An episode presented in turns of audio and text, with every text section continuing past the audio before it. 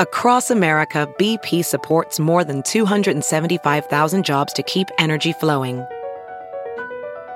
Jobs like updating turbines at one of our Indiana wind farms and producing more oil and gas with fewer operational emissions in the Gulf of Mexico.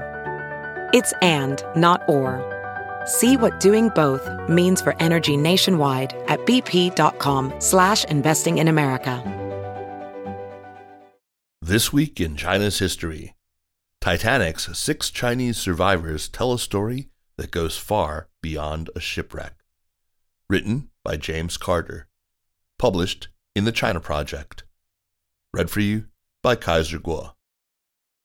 This week in China's history, April 15th, 1912. It wasn't the world's deadliest shipwreck, but without question it is the most famous.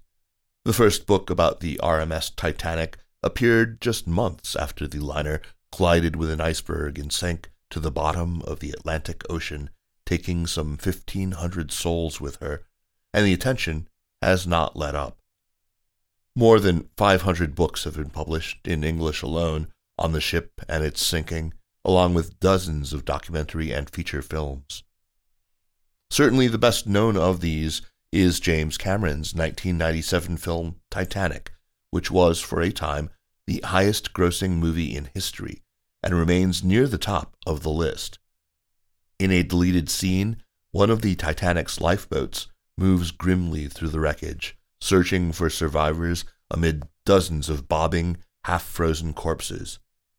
As the ship's crew calls out, a man floating on a piece of debris responds in Chinese. He is soon pulled aboard the lifeboat to safety. Even though the director producer is reported to have gone to great lengths seeking historical accuracy, Cameron's film is a work of fiction. With that in mind, many viewers would be forgiven, had the scene made it into the final cut, for thinking the episode was a product of Cameron's imagination. And for that matter, a rather unlikely one, since what are the chances that there was a Chinese survivor on Titanic making its way from Britain to the United States? As it turns out, there wasn't one Chinese passenger on Titanic, there were eight. Six of them survived, including the man depicted in Cameron's deleted scene. That there were Chinese on Titanic was not altogether new information. Maritime historian Steven Schwankert has spent decades living in China, giving him the opportunity to dive on and research wrecks on the China coast. His research into the 1931 sinking of the British submarine Poseidon yielded a book and then a documentary film. His book, Jiangya, on the 1948 sinking of a Yangtze River ferry near Shanghai, a wreck that claimed more than twice as many lives as the sinking of Titanic, is forthcoming in May. But of course, anyone interested in history and shipwrecks will look into that fateful night in April 1912, and so did Schwankert, informed by his vantage point and experience in China. Schwankert found that eight Chinese passengers had boarded Titanic in Southampton, and that six of them, it seemed, had survived. Their names were recorded as Ah Lam, Fang Long, Len Lam, Chung Fu, Chang Chip, Ling He, Li Bing, and Li Ling, though tracking down their names was itself a challenging journey. Schwankert suggested the topic to film director Arthur Jones, they were working together on the documentary that would accompany Poseidon, but Jones demurred. Understandably, Jones doubted that there was anything new to say after 111 years about the ship that The Onion called the world's largest metaphor. Happily, Schwankert persisted and Jones relented. The result was a film called The Six. The film is available at a link on this story through April 19th that has shown that despite all the scrutiny, there is much new to learn. It is a good reminder that history is not the same as the past. Rather, history is produced by the interaction of past events, available sources about those events, and the questions that historians ask. Since the last two of these are constantly changing, history is itself continually evolving as new questions and new sources add to our understanding of the past.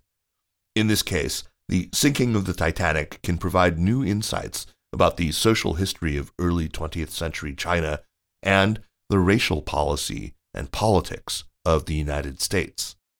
All of this came together in The Six. For those expecting another rehash of icebergs, hubris, and excess, Jones and Schwankert's film presents something entirely different and much more, opening a window onto labor, politics, and migration.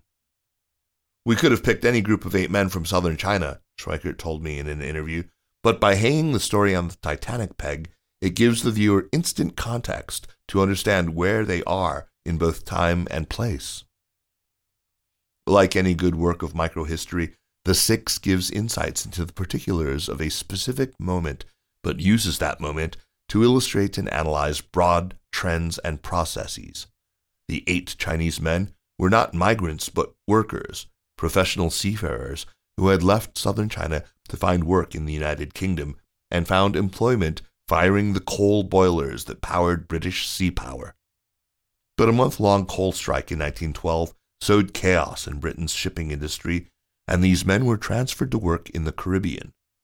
Titanic was just their means of passage to New York. From there, they would catch a steamer to Cuba. At least, that was the plan.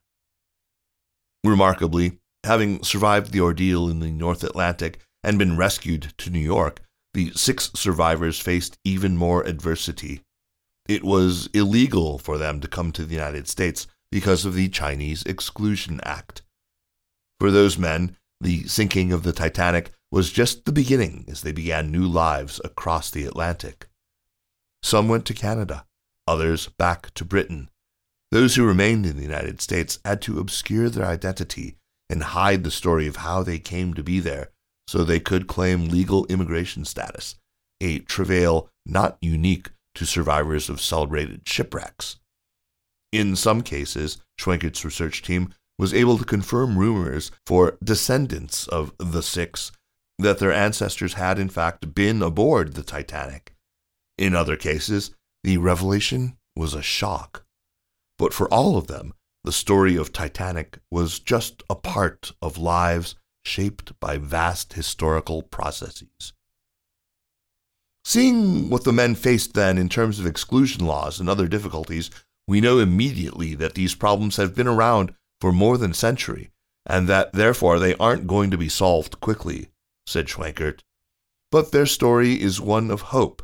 To them, the sinking of Titanic was just another obstacle to overcome.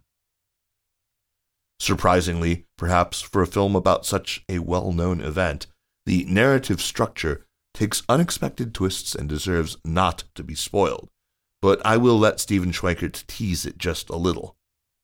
Of course, two of the men perished, leaving us with the six survivors for which the documentary is named. Those that lived always moved forward, overcoming each barrier as it presented itself. For many Titanic survivors, that was the worst moment of their lives. For these six men, it was just one more impediment. This week in China's history, is a weekly column.